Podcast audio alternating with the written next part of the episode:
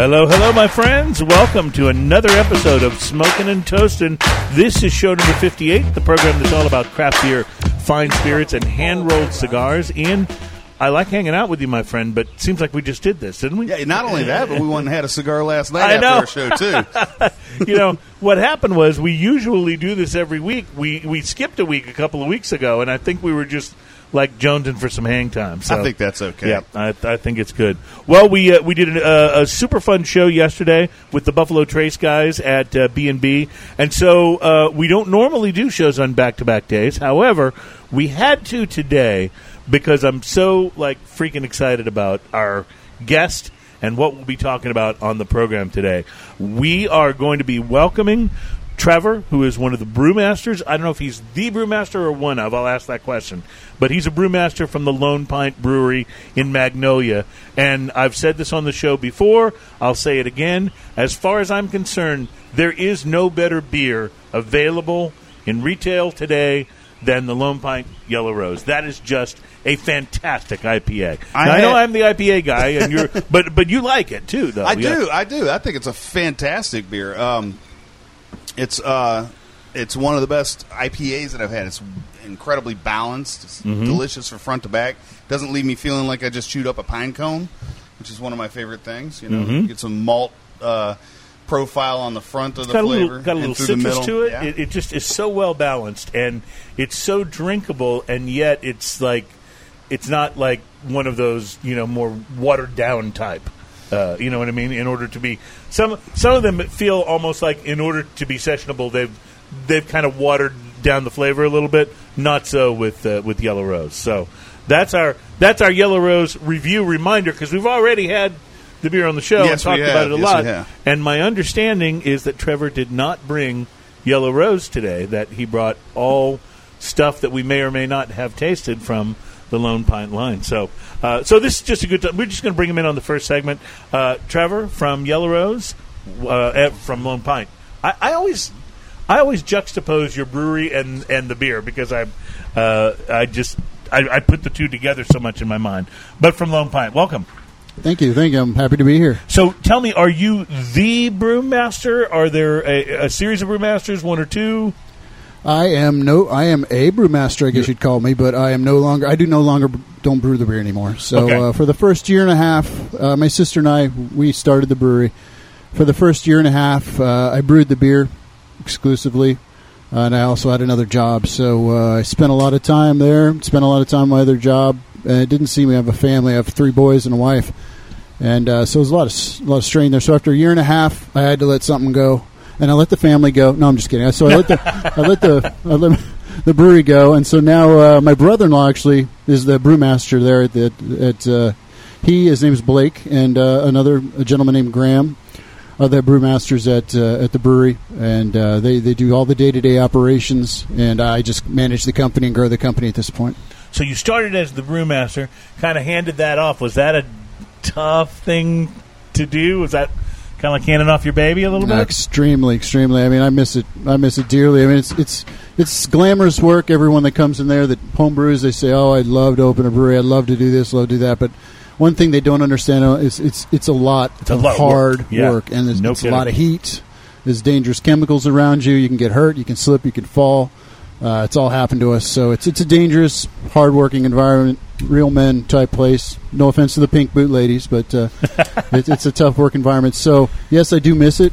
Um, I once in a while, you know, if someone needs to go on vacation, I'll fill in. But uh, besides that, I really, I really am just the the help desk. That's what's on my card at this point. So if a pump blows up or kegging machine quits working, you know, I'm the guy they call to fix it at this point. Ian, you were scrambling there. Are we okay? Yeah, yeah. I had to get the Facebook Live up and running Oh, again.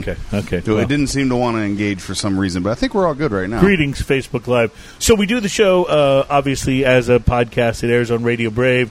Uh, it's available on the TuneIn platform, one of the easiest and best ways to listen to the show. But you can also get it through iTunes and Google Play and SoundCloud. Uh, but we also now are doing uh, every show on YouTube on our rapidly growing uh, YouTube channel. So if you are uh, watching on Facebook Live, uh, terrific and welcome. If you can't watch on Facebook Live as the show happens, the whole thing will be posted on our YouTube channel, and you can uh, you can check it out as we go. So uh, so we're just trying to try to make it as easy as possible for people to find us because we have great guests like Trevor from uh, from Lone Pint. So you started this as the brewmaster. Was this the evolution of home brewing for you? Were you doing it in the garage and then decided, "Wow, this is good. I gotta I gotta go out there and sell it." Well, yes, essentially. Uh, where it all started for me was uh, in college. So I went to college in Pennsylvania, and uh, there's very strict laws there with regard to acquiring alcohol at a younger age. My fake ID didn't work.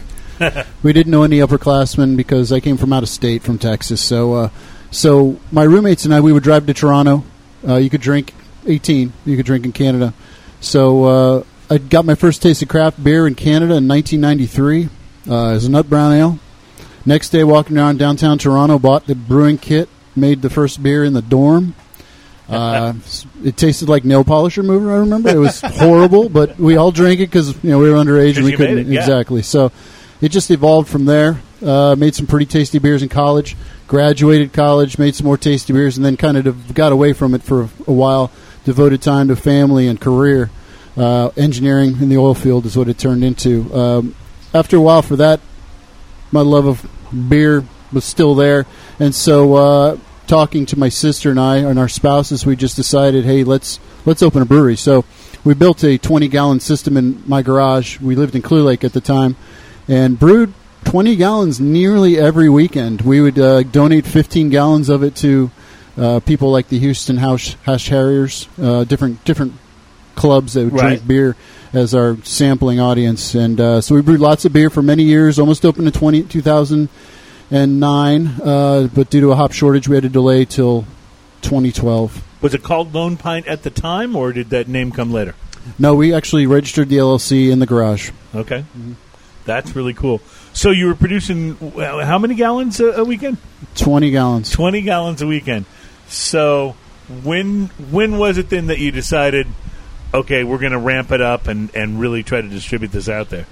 So yeah, so eventually we in 2011 we decided let's now let's make the jump, and we moved to Magnolia. Um, many reasons for that, but uh, it was a good fit for us. So we moved to Magnolia, found a place, signed a lease in 2011 or 2012, January of 2012. It is a bit of change from Toronto.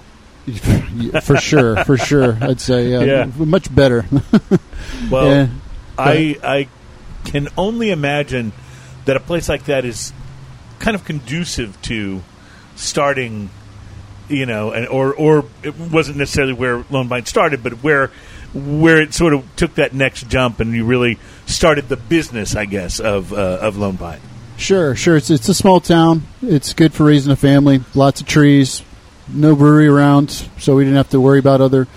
I mean, not that you would, but uh, usually one brewery for a small town is, is pretty good because Magnolia is not a huge town, and uh, and we got a lot of support from From the the city community? council, from Yeah. the community. One of the city council members actually contacted me and helped me find our building Nice. that we're in now, uh, and they're very excited about an up and coming beer garden that we're trying to build. So uh, it's been a really good place for us. Well, that that is just terrific. Well, um, was Yellow Rose how far along in the uh, in the uh, the evolution of Lone Pint did that IPA? When when did that come out? So that came out approximately, I want to say six months, probably five months after we shipped our first beer. Okay, In the garage, we had honed all of our recipes that we make pretty much today, except for Yellow Rose. And the way that came about was there's so many new hops on the market that I contacted one of our hop vendors, and uh, she said that she had this bale of yellow of mosaic sitting sitting in the corner, a couple bales. Do I want them? And I said, "Well, what is?" this? I never heard of mosaic. She said, "Yeah, it's new hop, you know, because we she knows we use whole leaf, whole cone hops, and right. a lot of most breweries don't." And so she had a couple bales of these fifty pound bales just sitting sitting around that no one needed or could use, and it was such a new hop. We took it. I, I created a recipe that would just be a hop forward beer. Just give us let's see what this hop really is. Very little maltiness to it, clean IPA kind of profile, and uh, we just we, we got lucky hit a winner. I think. Wow. It's I, a brilliant beer. I can only imagine that first tasting where you go, oh, oh, oh my. Right. Yeah, Yeah, we got that's one. the thing right We there. got one, yeah. Although, I would guess, I, I mean, that would have to be one of the toughest things, I think, in doing what you do is your palate's going to become, um, you know, maybe more experienced than the average beer consumers might be. So you might taste something that that you've created and gone, "Wow, this is one of the best things I've ever tasted." But it might actually be a little past the the mass audience, I guess. Not that every beer has to be for the mass audience, but you know what I mean. I could see something that would taste good to someone who's really spent a lot of time tasting and enjoying and understanding beer that might might just be some people might not be quite there with it yet. You know what I mean? Sure, sure. Uh, it's funny. We call it the Gateway IPA because there's so many people we've met at festivals. We're IPA people. We make IPAs. That's mostly what we make. And when we're at a festival, they'll come up and they'll they'll say, "Hey, what kind of beers do you have?" And we'll say, "We've got three different IPAs," and they'll just start walking away. And uh, we'll say, "Well, hold on, just try this one. It's Right. Yellow Rose." and I would say nine out of ten times they would try it. They would say, "Yeah, I like that. I'll take that." And so Yeah. we'll we'll give them a full sample. Then it's because it's I guess it's it's got the aspects of fruitiness. It has enough hoppiness and not too much bitterness to where it'll bring people to the IPA, IPA fold. But the real deal guys that like their you know double IPAs that just would rip your tongue out. Yeah. It's, it's not for them for sure. It's, it's Right. more of a light beer in that category. Well, I uh, I can tell you, there's just something about the balance that that you just hit that, and so I'm excited. Uh, we're gonna in the next couple of segments here uh, be sampling some more of your uh, some more of your wares. Tell me what uh, what we'll be sampling today. So today I brought. Uh, I remember what I poured. Uh, I brought our newest Zythophile. It's a uh, made with Mandarina Bavaria, single hop IPA. Uh, I brought Undead Head Ed, which is our Ghost Chili Porter. Uh, Nice. It's made with ghost chilies and it's a robust porter. It's the only recipe that's not mine that we make. It's from uh, one of our friends and probably the best home brewer I've ever met, Ed Condon. He uh, lives up near the brewery. I brought Jabberwocky, our double IPA, which uh, we're about to come out release bottles of. Finally, get something else on the shelves. And uh, and the last one I brought was our our one of our fall seasonals. It's uh, it's a braggot called Pochanaquarhip. Nice. Well, looking forward to tasting all of these, and uh, we got to take a quick break. We're also going to come back. We're uh, broadcasting from the New Potato, and so we're going to have some uh, cocktails made specially for us by the New Potato as well. So more on that when we come back. It's uh, smoking and toasting, and thank you for listening. Awesome.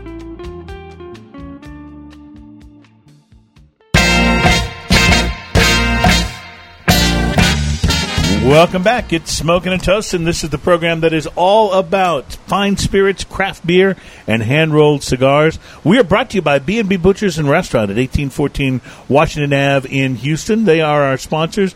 They're a great place to drink and smoke, and of course, probably the number one place in the world to eat bacon.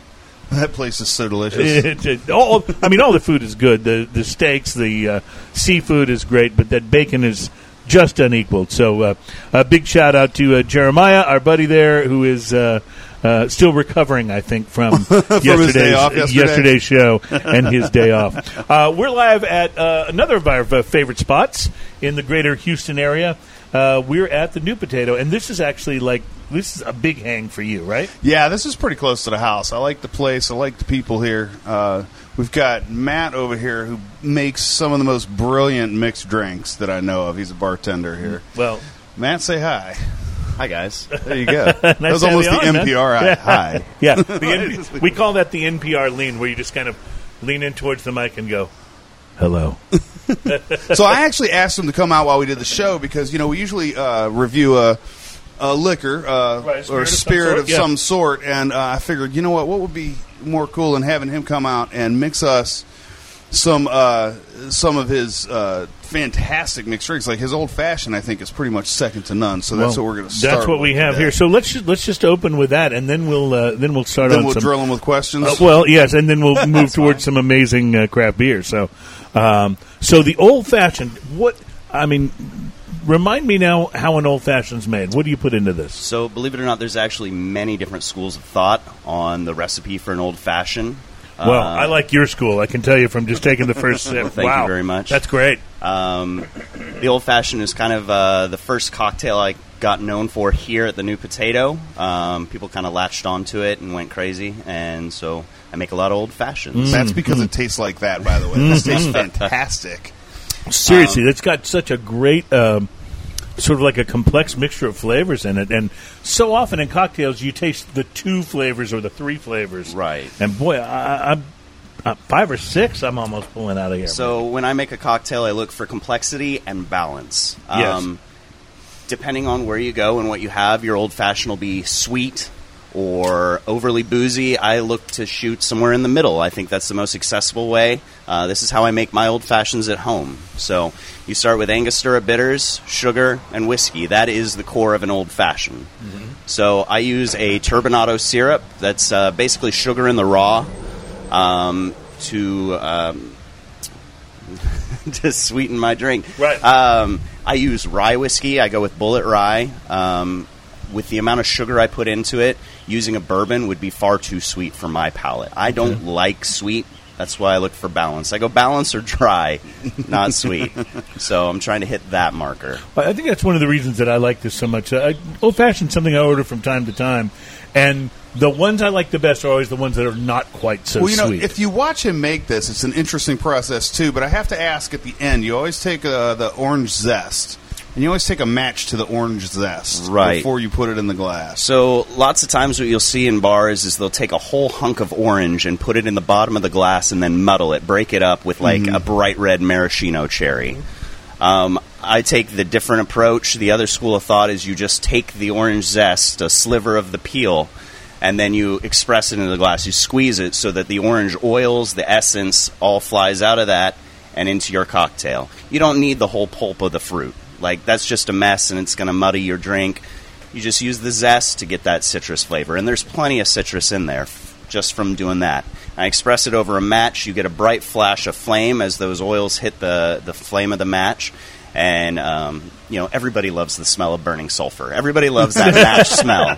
Uh, it makes a neat little show. It does caramelize some of those sugars in the orange zest, um, and that just kind of tops off the drink. Well, and just the one piece of zest. There's plenty of orange uh, flavor in this. Absolutely. As well. I would have guessed it was mostly for show, sort of like a Tom Cruise in the movie to- cocktail kind of Right. uh, move. But it really, it really does accomplish something that relates to the flavor of the, Absolutely. of the cocktail. Absolutely. Wow, well, Um, that's really good. And then we garnish with our uh, our house made cocktail cherries. I make those here. Um, you know, Luxardo is the brand name in cocktail cherries, or you'll see the bright red maraschinos, which. I mean, technically, that's a food product. Those are dyed and they're bleached and then dyed Right, cherries. right. Um, and I, I always go for the approach of whole food products. I want to make a quality drink, so I make them in house. Uh, it's more cost effective, and I can make them. I control the process on those. That's great. Trevor, you were going to say something? Uh, Well, I was just saying the nose is fantastic on the on this drink, just from that orange Yes. citrus right there. yeah, you get such a great first impression of it when you are, you know, just first bringing the glass up to your mouth and you take that first sort of sniff. Really, really wonderful. And you know what? Pairs very nicely with a cigar. You always have to be uh, careful with drinks. I think that have a higher amount of sugar in them and cigars. Although some stuff is great, it really just it really just depends. But sometimes if you get too too sort of sickly sweet in there, it can it can really kind of ruin the cigar uh, flavor for you. But this matches up very nicely. Well, this is this is one of my favorite uh, old fashions in town. Um, I thought at other places I'd had pretty good ones until I came here. And they had a uh, they had a, a board on the inside, chalkboard on the inside, where they write all the newest stuff. And they're like, "Hey, you got to try Matt's old fashioned." I said, "Sign me up for that." And I couldn't believe it when I tried it. I was, this is such a good drink, and uh, I, you know, my wife likes a lot of mixed drinks as well. So when we come up here, she'll go through the list. They have a whole menu, and she'll go through the list, and they're all the uh, artisanal uh, mixed drinks, I guess, if you will, or all well crafted, or however you'd like to put it. I said earlier mixology, and you said bartender. I'm a bartender. I'm a guy who likes to make I- good drinks well. No, That's I it. love That's my that. motto. I really do. Like some of the some of the you know mixology things, or the, the I've, I've even seen other names for Yeah. uh, bartenders, and it just always feels a, a little pretentious. Yeah, that's I, absolutely I want a right. bartender. I want a guy who knows, or a girl who knows how to tend bar, and that means making great cocktails, keeping the beer cold and keeping that uh, that beer list, uh, you know, really fresh and really updated. And don't forget the snarky conversation. And snarky conversation is actually a big part of it. So, okay, so I am loving. So Trevor just brought out of his uh, out of his cooler here. Is is that your version of a growler? Is that what that is, or is that a, just a really interesting uh, uh, uh, beer uh, glass? Now that's uh, that's our growler that our sales team uses to sample beers That's to the world great. because currently we only bottle one beer, so uh, that's what they have to use. We also sell these at the brewery. Unfortunately, we can't fill them though because we're still a, a package brewery. We're not a, a brew pub license or anything like Right. that. So, So- it's a Trevor Brown is here from uh, the Lone Pint Brewery. Trevor started the brewery. He's the guy that brought us these this amazing IPA that we uh, know and love, uh, the uh, Lone Pint Yellow Rose. And you guys have gone on to brew and blend quite a other uh, quite a few other uh, beers. I try to sample anyone I can get my hands on because the quality's been so consistently good on everything that I've tried, and the flavors are so good. We mentioned earlier the um, the pairing of a cigar with the old fashioned and how that works. And one of the first things that I loved about Yellow Rose when I tried it the first time is it did not interfere with the cigar. And as much as I love IPAs and I love hoppy beers, sometimes that hops, we talk about this a lot on the show, just brings a certain bitterness to the cigar when you're smoking I it. think that has And a lot to do with the malt profile balance too. I think so, but Yellow Rose did not do that, and uh, at least for me, it's a it's a beer that I can have right alongside a cigar. It complements and pairs really, really well. So I don't know if uh, if all of your things will be there. I have, haven't tried your your double, so it'll be interesting interesting to see. Now we've just poured a uh, uh, much darker in color than the Yellow Rose. What is this one? So this one's our. We do this every year uh, in, in the autumn for uh, well, in Texas it's not. It's still it's still warm, but uh, for the, as the fall season hits us, it's our braggot. It's a medieval style beer. Uh, it's basically a mead hybrid with uh, ale. So a mead uh, and ale hybrid. yeah, Is that- so- that's This is pretty delicious. unusual, right? Well, yeah, there's very few breweries that brew it. Uh, it's 850 pounds of honey, 825 pounds of malt. So there's all your fermentables. I actually drive up to Livingston and buy the honey myself with one of our vans uh, from a local honey. Well, Local any honey? place, Rudy's Honey up there So- in like in the near Livingston. Being as we're here in Texas and it's pretty warm outside, it's like mm, low 90s, I think. Yeah, or it's something like September that, and it's which still warm, For us, yeah. is not all that hot, but we Yeah. are sweating a little bit. This, um, even even though it has a pretty big mouthfeel to it, this is a crisp and delicious and refreshing drink right here. Ah, thanks, I appreciate that. We use uh, what we use as a finishing hop is El Dorado, which is has a large a lot of orange character Yeah. to it. Uh, Which, by the way, ties it right back into the old fashioned, like flavor wise, true. it all tastes so Absolutely. good together. It really does. And I will just say that as somebody who's been at, you know, a few people's houses and parties where they're just absolute crazy mead enthusiasts and they want you to try all this mead and I've I've sampled plenty, I've enjoyed it, but it never became something I would put into my personal rotation because it just struck me as just a little sweeter, you know, a little syrupier than what I wanted for my everyday drinking. That's not the case The- with this at all. The nose It's on so this is balanced. really interesting too, especially after you taste it and you realize that the flavors in the nose are almost identical. Like they are almost the exact same thing. It's like you when you smell this, you're getting exactly what you expect on the first sip, and then it finishes nice and clean and crisp. Am I over uh, shooting to say that this tastes like it could be a cousin to Yellow Rose? There's something about it that pulls up that same sort of citrus on the finish, maybe. no, there's no similar ingredients at all in any Wow. of this. Uh, the only thing similar is our yeast strain. Wow. Well, it it's absolutely refreshing. We got to take a break. We're going to come right back. I'm going to enjoy more of this during the break, and then we have uh, a number of other things that you brought along. But this is wow, what a what a great opener! That's fantastic. we'll you. be back at Smoking and Toasting, and uh, we appreciate you listening. Thank you.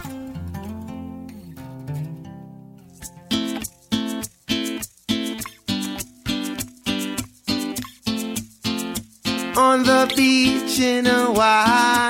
Welcome back to Smoking and Toasting. This is show number 58, and we are live at the New Potato in Cheers. Houston. Yes, cheers. Um, we have uh, Trevor Brown, who is our special guest. He is from, I got to say, what I consider to be one of the finest uh, microbreweries or craft breweries in the country. The uh, Lone Pint Brewery in Magnolia. I love everything I've tasted from this brewery, including what we just had, which was the um, the the mead and ale. And tell me the official name of this again, and where we can where should we look for this? Uh, well, you can go to our website to see some where we where we sell our wares, but uh, it really depends on which which establishment purchases it because we only we only made forty kegs of it, so Right. It's not everywhere, but the name of it is Pochanaquarhip, and it's a braggot. It's Okay. uh, Native American Comanche, Mm. Texas Comanche for man whose erection will not go down. That's the direct translation. For That's it, but, great. uh, and I'm but beginning to understand that. the yes. reason we chose that is because he was uh, he was the war chief of the honey eater tribe, so they were known to, to eat a lot of honey, so that's why we chose them. so much comedy right there. so much comedy. Like I totally want to go off on that tangent. Uh, well, I will just say uh, it's fantastic and it's worth seeking out.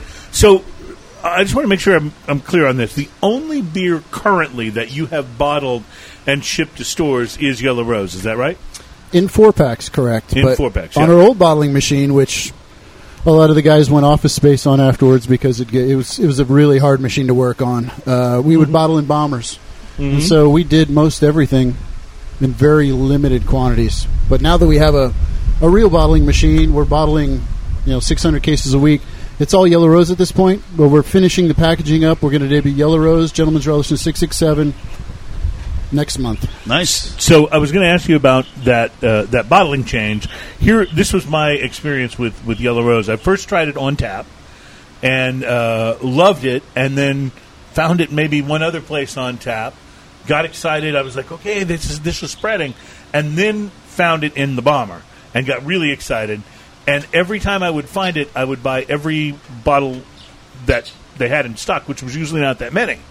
And then it went through this space and time where you couldn't find it anywhere. It was just like out of stock everywhere. And then it came back.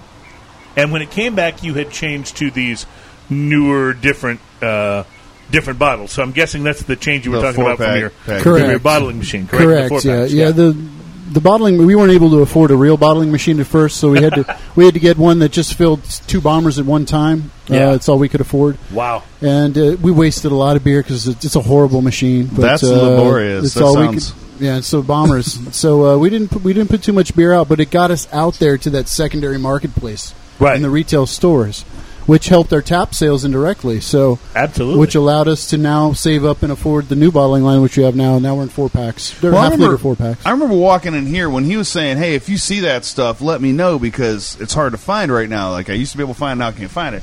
I remember walking in here and taking a picture of the tap wall because they had it in here, and um, I don't know if you've been here or if you have a rep that comes by and, and uh, helps out, but. Uh, you were one of the first places I've seen that actually. This was one of the first places I've seen that actually had it. the new potato. Yeah, that's right. Like the We uh, we always have Yellow Rose on tap. That's a mainstay of our tap wall. It doesn't rotate off. Many of our beers we rotate through. We'll get a keg. Once it sells, it's gone. We'll pick up something new, try it out.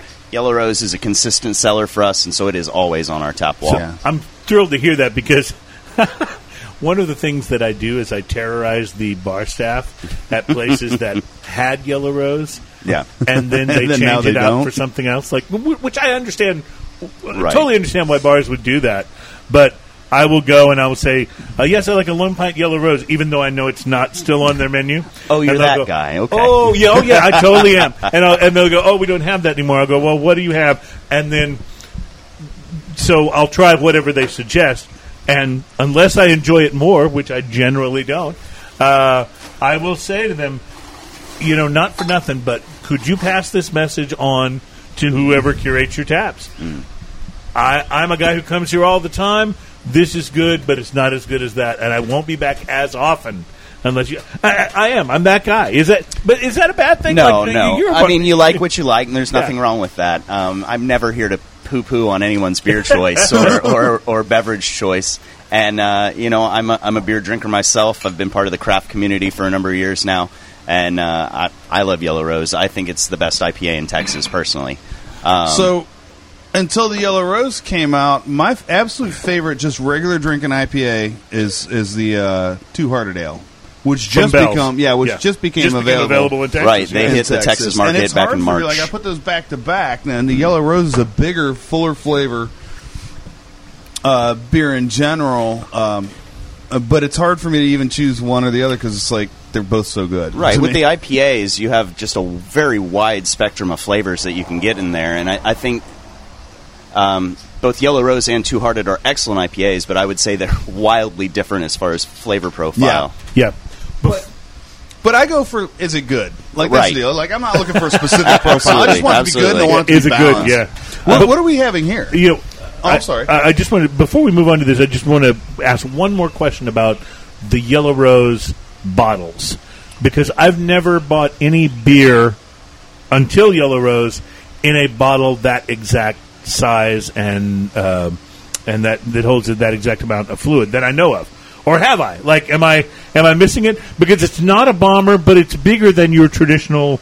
You, you buy them in the four packs of these Sure. bigger bottles, bigger than your traditional sort of twelve ounce, sixteen ounce bottle of beer. Sure. Well, we we don't want to just conform and and put it in a six pack on the shelf. I mean, Right. it's, it's it sounds sounds great, but we like to do things a little differently. So, uh, and I'm going to try not to be a dictator at the brewery. So, what I did was I selected six bottles, which I thought were pretty pretty awesome.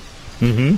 Uh, all of them half liter bottles. So you're you're saying it's weird because on the on the label we actually put 16.9 fluid ounces, which is a strange size because it's not, but it's a metric bottle. So 500 milliliters, so it's a half liter bottle. And so I just presented to everyone at the brewery, and I said, let's vote on it. And honestly, they the one I wanted, they didn't pick. So this one won. This was my second second choice, but uh, the only time I've ever seen this bottle used was an old brewery called Royal Oak out of the UK back in the nine, late 90s. Oh, I, wow. remember, I remember seeing this beer. I haven't seen it since, so I can't believe they still make it, but it really fits uh, fits nicely. It It's does nice and have a good feel in the hand too. Like it's Yeah, a real sleek- solid feel. It's a behind. sleek and sexy bottle, that's for sure. But what I uh, what I find interesting about it uh, uh, is that when I open one up at home and I pour it into a, uh, f- uh, frosty glass, which is how I like my IPA. I know you're supposed to drink them a little warmer, but that's how I drink them. And I pour it into a frosty glass, and I have to sort of guesstimate that halfway point because it will overfill my frosty glass if I try to pour the whole thing.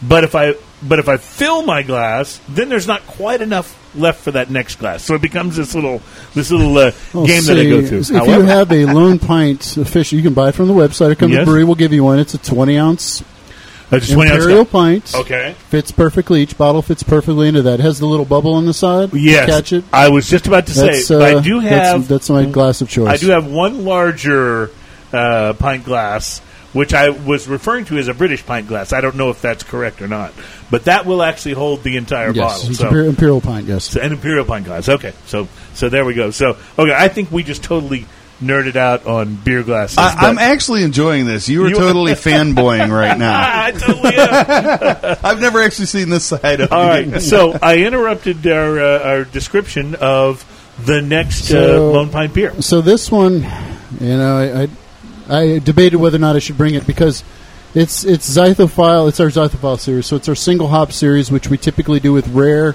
and odd hops, and uh, we usually stick to American or Australian, New Zealand type hops because they're zesty, they're floral, they're fruity, they're what you want in a, in a single hop IPA. This time I went kind of against the grain, and I said, "All right, let's, this is a German hop called Mandarina Bavaria." which is getting a lot of press with some with some other breweries. They they like to mix it with them, but we use one hop and a very clean malt bill, just American two row malt. And uh, it turns out German hops don't make a, a decent single hop IPA. So that's the risk you have with the with the Zythophile series. It's it's not going to be a terrible beer, but you're going to see what this hop has to offer. What does Zythophile mean? What does Uh, that word it's mean? It's just beer geek for beer. it, well, it's it's geek for beer lover. You For know, beer it's, it's lover, some okay. sort of internet so slang. if you're a zythophile, you're a beer lover, basically. yes, that's right. All right. So I've had the zythophile Ella, Correct. which was an American IPA. Uh, actually had it at House of Blues when I went to see Trombone Shorty. What a great show! Woot woot! Yeah, Shout that out. Trombone Shorty's awesome. Yeah, uh, and I was thrilled because I'm usually not as impressed with their beer menu as I was that night when they had that uh, when they had that available. Uh, but it was really good. This though, completely different in flavor profile. Yeah, as you'll notice, you know, so this is a noble hop. Noble hops are European descent hops. They're, they they don't have none of the characteristics that created the American craft beer industry through Cascade, which is the zesty citrus floral type. Mm-hmm. Supposedly, this was supposed to have some of that. This bred has from the German but hops. it- it almost a strikes me differently, spice to it. Yeah. Yes. almost a spice. so it's there's a- no citrus. There's to me it tastes like there's It's on a- the nose. it's it's very overbalanced. flat, as a as a cardboard almost melon. A, a lot of melon in the in the nose. Uh, Yes, very- yes. It's- And I get a it's- little of that on the finish too. A little melon on the finish yeah, as well. and then the, it, it's got good hop bite for bitterness, but it doesn't have much citrus to offer. A little bit of orange, a little bit of tangerine. But uh, honestly, this this one, I don't think uh, Noble Hops make a good Zythophile, and I just wanted to make would confirm that. And this no, this is that. But this doesn't have that middle profile at all. It's all uh, like right up front and then bam aftertaste, and there's like almost nothing in the middle of it. It's not really a bad tasting drink. It's fine. It's drinkable, but it's not. Is I appreciate that, but I don't, I don't think I don't think much it's a very good beer. Um, on the lighter side, though, um, it's not a horrible beer. But we're going to we've we've teamed up with the BBRC here in Houston, which is the it's the Bayou City Rowing Rowing Club, and uh, we're donating the profits to these to this batch, both batches, to their cause, and it's uh, to help underprivileged children in Houston. So. I, I am just fascinated that we have a guest on the program who actually said, "Yeah, I don't think it's the best beer." Like that is so cool to me. Uh, I was sitting over here I thinking, like, very bold move there, love sir, it. bringing in a beer that you're some- saying you don't yeah, think is great. there's some confidence there that you got Well, to love. Yeah, I, Yeah. It's honesty, you know. Honesty is the best policy, I think. You know, Ah. so that's the thing with the Zythophile series is we know that not everyone's going to be a winner. Well, we just will- want you to know what this hop has to offer Well, for we- us and for everyone else. That's, well, let that's me what's just say, the goal there. Yeah, let me just say, and we're going to take a break and be right back with yet another uh, uh, beer to sample. But uh, your beer that uh, you think is like you know didn't work as well as the others beats the hell out of a lot of beers I've had from companies that will say this is our greatest creation, and I'll just leave it right there. You know. That's. I mean, Thank this you. is this is better than all kinds of IPAs that I've had. Yeah? So, all right, we're going to take a break. I'm being a fanboy, I know, but you know, I get to. Uh, you're listening to Smoking and Toast, and it's craft beer and uh, distilled spirits and hand rolled cigars. We're going to talk a little more about cigars coming up. Plus, if you live in Raleigh, uh, North Carolina, I have something you must not miss tonight. I'll tell you about it coming up.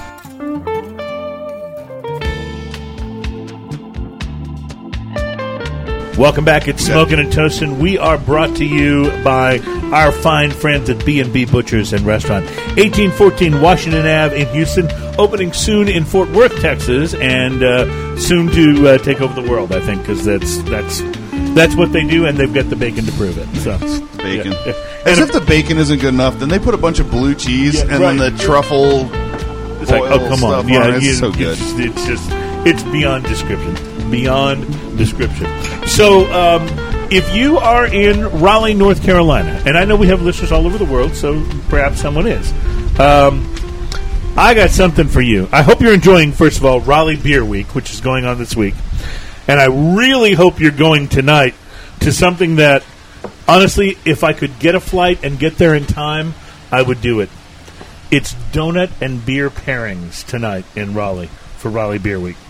That whole- the- sounds entertaining. Yeah, the whole event's an eight day festival that brings 40 breweries and bars and bottle shops together in a toast to the rich beer culture of the city. And it goes on through this coming Sunday rare keg tappings, beer dinners, special releases, all the stuff you would expect from, uh, from a beer week in a city like Raleigh.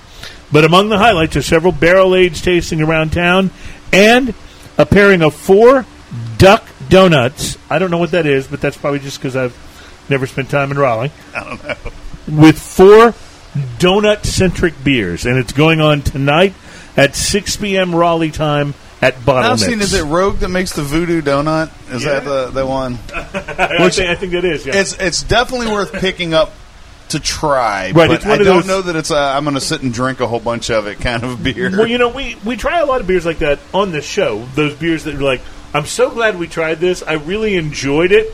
It was great on all these levels.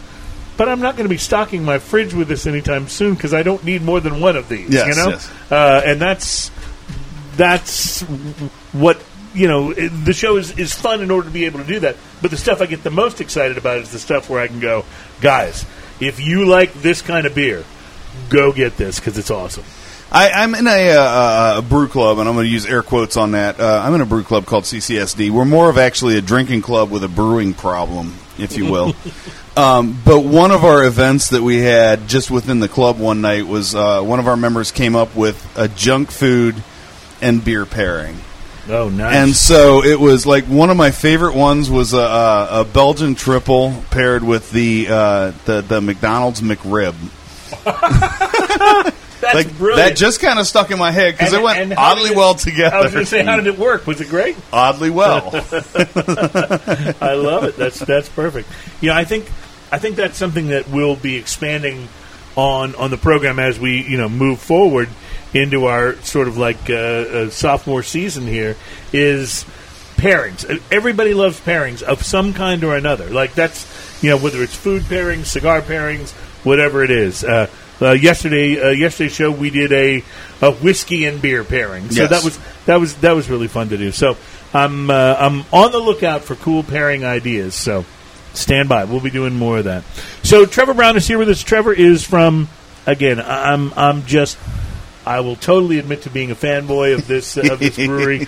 I love Lone Pint out of Magnolia, and he's brought us some beers, several of which I have not tasted before. And this one that he has just poured us is nice and dark and chocolatey looking. Uh, Trevor, what is this? This is our Undead Head Ed. It's a robust porter with ghost chilies in it. it's spicy. Undead Head Ed. Correct. Is there an Ed that this is named after? Yes, Ed Condon is the creator of this recipe. He's a local guy uh, who brought us a bottle one day. He's probably the best homebrewer I've ever met, and he said, "Hey, try this." And we thought, "Wow, this is incredible!" So Um, I have to now we make out it once a year. the spice in this is in the right spot. It, co- it sneaks up You a are little bit so later, right. and it's just it's subtle. It's spice, and it's just there enough to go, "Hey, I'm here." It's not enough to make you go, "Ah, I don't know." Like this is really interesting. Like the So- aftertaste on this is fantastic. So I want to get back to Ed in a second, but let's let's talk about the spice because I love spicy foods, but generally I'm not a fan of the beers that have spices or chilies or things in them because I've just never felt like it really was what I wanted. I want to eat spicy food and then I want to wash it down with So- a more refreshing type of thing. But this spice works differently. I like. This. I think the inherent problem with most spicy beers yeah is that the spice is so up front. Right. And then once you take a sip of the beer and the spice is up front, there's nothing to wash your mouth out with.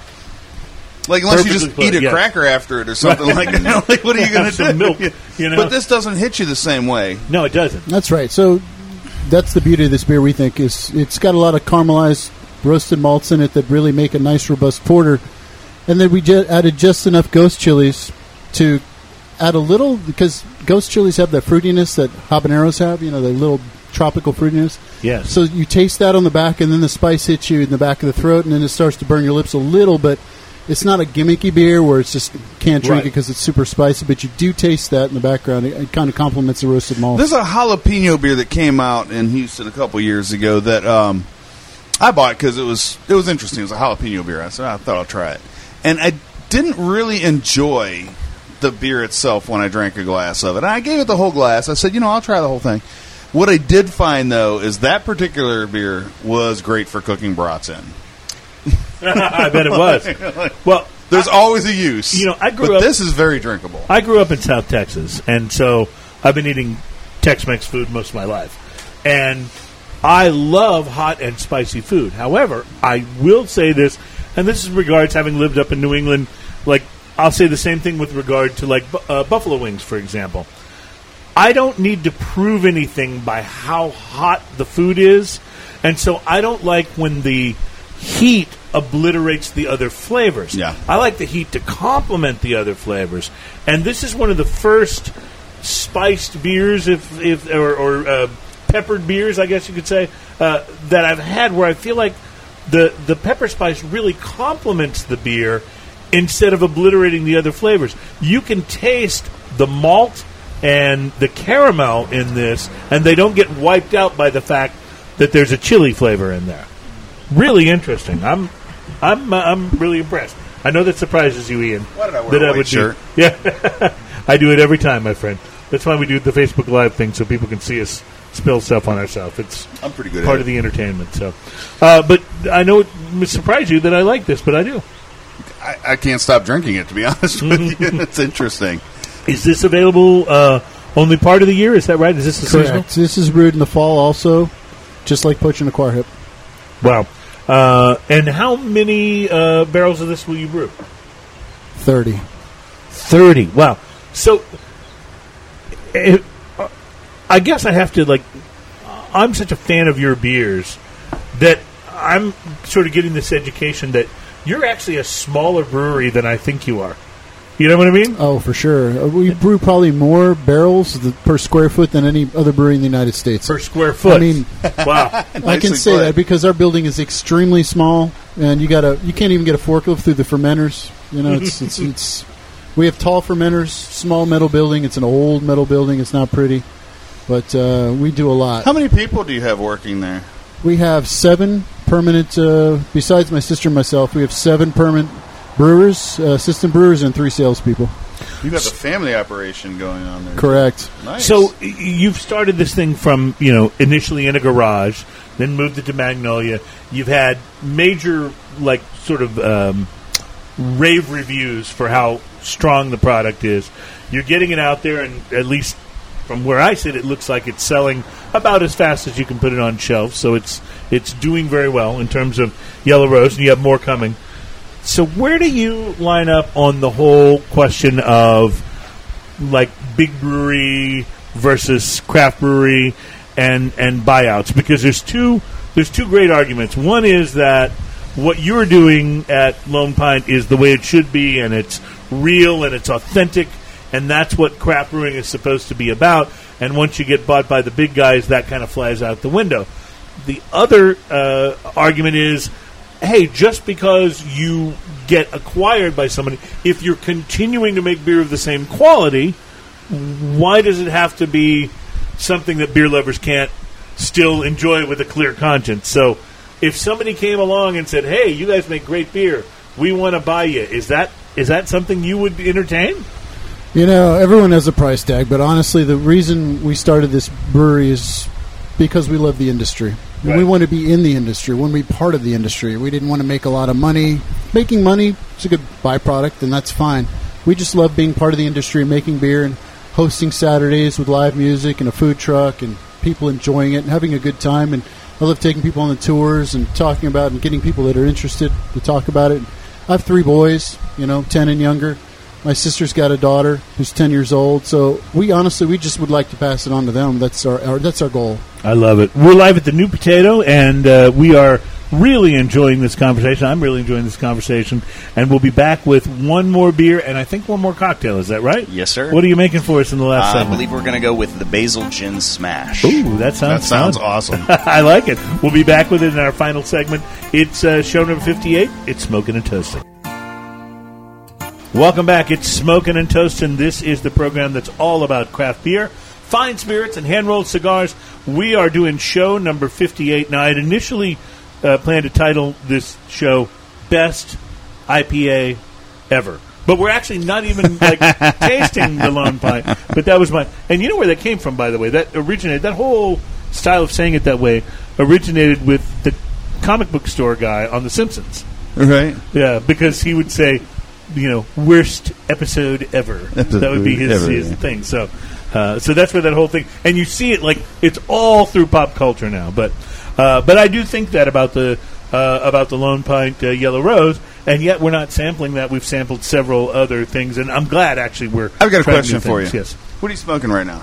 I am smoking one of my uh, actual go-to cigars lately. It is the Casada Oktoberfest. I bought a box of these.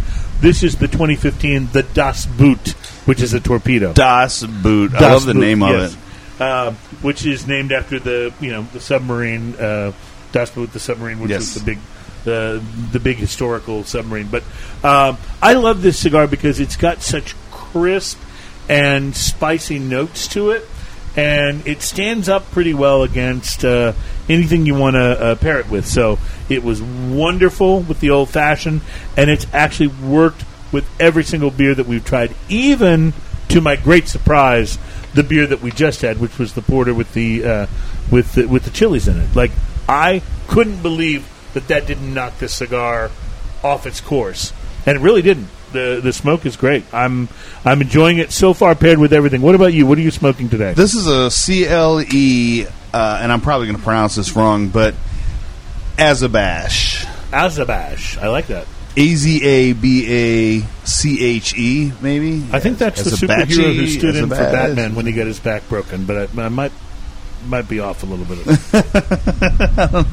It's a great cigar. I hadn't tried this. I was recommended this cigar. I think when we were at. Um, I think I picked this up when we were at uh, uh, the uh, the uh, uh, uh, what at the man cave? the man cave. Yes, Yeah. thank you. Uh, when we were at the man cave last time, and I picked it up, and it's been sitting in my humidor since then. It looks so good, but it was one of those that looked so good. I thought maybe that's a special occasion. Yeah. Uh, and today's a special occasion, so I figured I'd bring it out and have it. And it's great. It goes really well with everything we've had so far. It's a big, full Maduro. Um, it's got big, full, like everything you'd ex- expect in a Maduro, and complexity on top of that. So it's got the coffee and the toffee and the and the uh, And it's matching up pretty well. yeah, it goes with everything. I like CLEs. I've had several of them. They've all been very It's good. the first one I think I've had. I'm, I- I'm I like quite impressed with it. Trevor, what are you smoking today? Uh, I can't remember what Ian gave me, but uh, it was tasty. Oh, he had a. I recommend. He had a, uh Padron 1926. Oh, dude, you give out the good cigars Yes, to the yes. guests.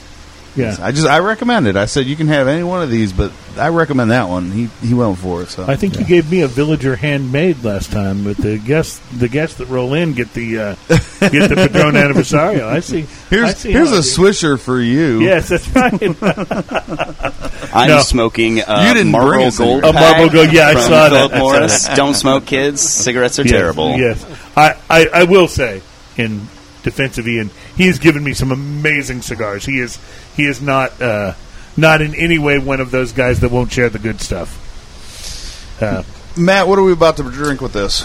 Okay, so in front of you is our basil gin smash. Uh, a smash is a classic cocktail: gin, lemon, sugar.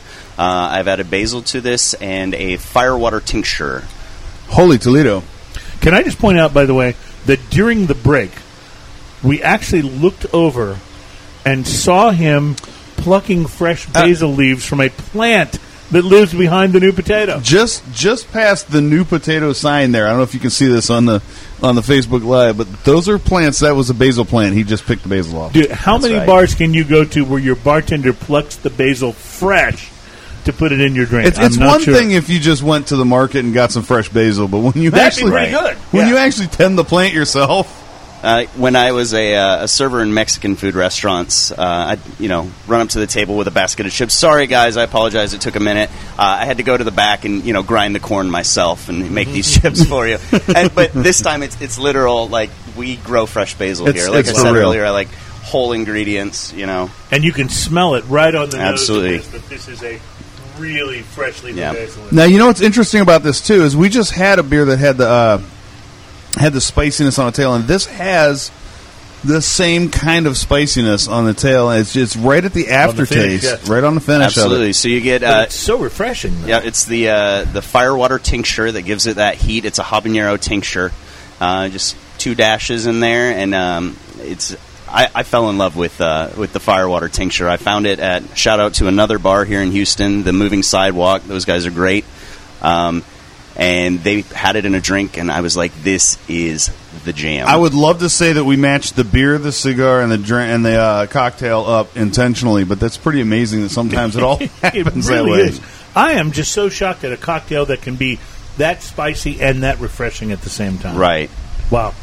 Yeah, I mean, I have to say, this is probably the best cocktail I've ever had. Well, thank you very much. Wow. I Actually, that. delicious. The basil and the the, the the spiciness from the mm. chili complements the gin so well. It's it's perfect. It really leaves your mouth wanting more of it too. It's like That's so true. Yeah, it's like I need another sip of I've, that. I've had to warn people like it's such a refreshing, tasty drink, but you don't want to take big gulps of it because that heat will get to you. Mm-hmm, you mm-hmm. sip it, and the heat lingers on the back of your palate. It's nice, and the gin and uh, basil and lemon are able to kind of quench that, so it's not a real burner. You take a big gulp of it, you're going to choke a little You bit. can it'll light your it'll throat up. you. Yeah, it'll for kick sure. you there in For the in the throat. Well, that is so refreshing and so delicious, and yet so spicy and like that- that's you know again like the comment that I made about Tex-Mex food, and that's what you want is you want the flavor and the spice. Flavor And- first, spice to accentuate the flavor. Yes, absolutely. Uh, well, that's that's fantastic. So that's kind of been the theme of the show today, other than my overt fanboyishness, has been uh, the the spice and, and and how it can work uh, if Right. it's balanced properly, right? That's been that's been awesome. So We're gonna have our after show special where we play giant Jenga. By the way, there is a giant Jenga There is game. We're sitting here Jenga. looking at it back in the uh, back in the backyard of the new potato, and that's uh, that's pretty exciting. So, uh, Trevor, we have one more um, one more beer from the uh, the amazing Lone Pint Brewery in Magnolia, Texas, and uh, I was going to ask him what it is, but he's actually grabbing it out of there. So, uh, Ian, what's been your favorite so far? uh, you know, so far uh, the porter. Yeah, I had a You know, you I'm, gonna I'm a like big fan of porters. Anyway, I saw you go back for the second pour. I so- did. I went back for this, and it's so odd that it goes so well with a cocktail. Even I love it. I love it. So, all right, all right, Trevor. What are we going to be uh, sampling here in our final uh, our final beer sample for this show? This is our double IPA called the Jabberwocky. Ah, yeah. So, it's, uh, it's our strongest beer that we make regularly, eight and a half percent. 114 IBUs on paper. Uh, Columbus Centennial, so I think you or mentioned Columbus during, Citra. Sorry. I think you mentioned during the break um, how big of a fan you are of the six six seven, which is the um, which is a little bit stronger IPA than uh, than the uh, uh, the Yellow Rose, and you were you were thinking would be your flagship, and it turned out the Yellow Rose wound up being being the flagship. That's right. Uh, yeah. so this one would be a step then beyond the six six seven in terms of its intensity and its uh, its punch. Correct? Correct. So yeah, this is a much stronger. This is a double IPA, so it has much much higher bittering and flavoring profile, and uh, a lot more alcohol and and different malts. So when you go for a double IPA, are you thinking let's just establish this, you know, really bold hop uh, flavor, or are you still really trying to strike a balance because the other two that you mentioned are so balanced? Well, we're always trying to strike the balance. You know, if you do it on paper, you want your grain to bitterness ratio to be similar, but with the double, you can't really do that unless you're making a barley wine. So, double IPAs are usually skewed toward bitter, I love barley just, wine. just sorry. by the, what they are. And, Wow. uh, yeah, I, I, I do as well. This but, uh, is I, I, well, I love big beers in general. This is a big IPA. It's, it's uh, huge. It's got a pretty good balance. It has a little dankness on the flavor that I kind of enjoy too. There's a little bit of that. I don't know if that's the the hops that you're finishing with or what it is, but it's really really nice. Thanks. Yeah, no, it's, the dankness probably come from the Columbus. It's very rustic hop. A lot of people don't appreciate Columbus, I think, as much as they should. Uh, it's because it's not as clean. Maybe the Uh, maybe the word citrus and centennials. the, maybe the word dank comes across a little wrong, but it's it's just it's a darker hop flavor. It's not uh, it's not bright citrusy. It's it's more of a darker, warmer hop flavor. If that makes any sense, more floral in some ways, uh, or earthy even to some degree. I don't know if that, uh, but dank is what the word that comes to mind, but in a good way. Dank is actually the new hot word. I don't know if you uh, know this or not. I have Like, no idea. That is totally no. I'm serious. That's the new hotness. That is totally the new hotness. So is- Ian's is cool dank, now? Yes. Oh So crap! How did I trip into being cool? Ian has somehow stumbled onto coolness in a way that that The makes him so much cooler life. than if he had tried to do it that way on purpose. Uh, no, uh, you're you're absolutely right. And what I really really like about this beer is it's hop forward, but the finish is still really clean, and the bitter doesn't like hang with you for a long time. It it's there, you feel it, you recognize it, you enjoy it for what it is, and then it kind of fades on you. Which is I I don't know how you accomplish that. Again, it it's got to be just about balancing the hops, and it's got to be all experimental, right? Sure, trial and error. That's what we Yeah. did in the garage. That's how we got these recipes set. You know, it's like I said, my day job's engineering, so numbers are my game, and so I, I love sitting down and just starting to doodle out a new recipe. So it has to do with ratios, with bitterness and malt units. So it's you just got to make sure it That's a good beer. I like it. And then, Really then you tweak beer. it after the first couple of batches. I might really like that good better than the Lone Pint. Than the Wow. uh, sorry the uh, the Lone Pint Then IPA. then then the yellow rose. Yellow Rose, sorry. Yeah. Uh, I I see. I do the same thing as you. I think of I think of the yellow rose as Lone Pint. Right. Uh, That's what we're trying to get away from. We don't want to become a Yellow Rose Brewery. That's Right. why I didn't bring it today. and I so- totally understand. No, I totally understand that. Like I get it. Well, what you have brought is this really awesome cross section of beers that is uh, very, very impressive. And uh, you know, we are almost out of time on the show. I did want to ask you, what is next? Do you have future plans, things we should be looking for? You mentioned six six seven uh, coming out in bottles, and which other one? You, uh, well, Jabberwocky six six seven and Okay. uh, Gentleman's Relish or Brown Ale. Okay, so those those will be out next month. Uh, the other thing that we have in the plans is opening a beer garden next door Oh, to, nice. to our How facility. fun! So Time to go to that's- that's Magnolia, my friend. Yeah, let's let's let's make a journey. That sounds awesome. Uh, I love it. Well, we sure want to thank you for being on the show. We're obviously a big fan of your beers. It's nice to hang in uh, and smoke some cigars with you and marry this up. And also, big thanks to the new potato. Thank you for Man, being here. These cocktails are fantastic. So Excellent. Glad you enjoyed it. I think we have to come back for another cocktail special. We'll Yes, that. that's right. All right. Thank you, everyone, for uh, hanging with us for the second big show this week. It's Smoking and Toasting live from the New Potato. And uh, cheers. Cheers. Interrupting